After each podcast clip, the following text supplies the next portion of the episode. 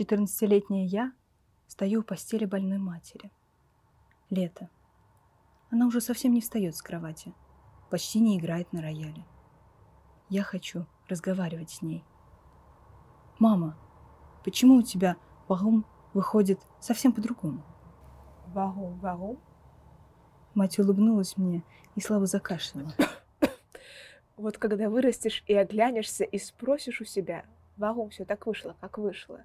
Вагум ничего не вышло не только у тебя, но у всех, кого ты любила, кого ты играла, ничего ни у кого. Тогда и сумеешь играть вагум. А пока старайся. Это был последний месяц ее последнего лета.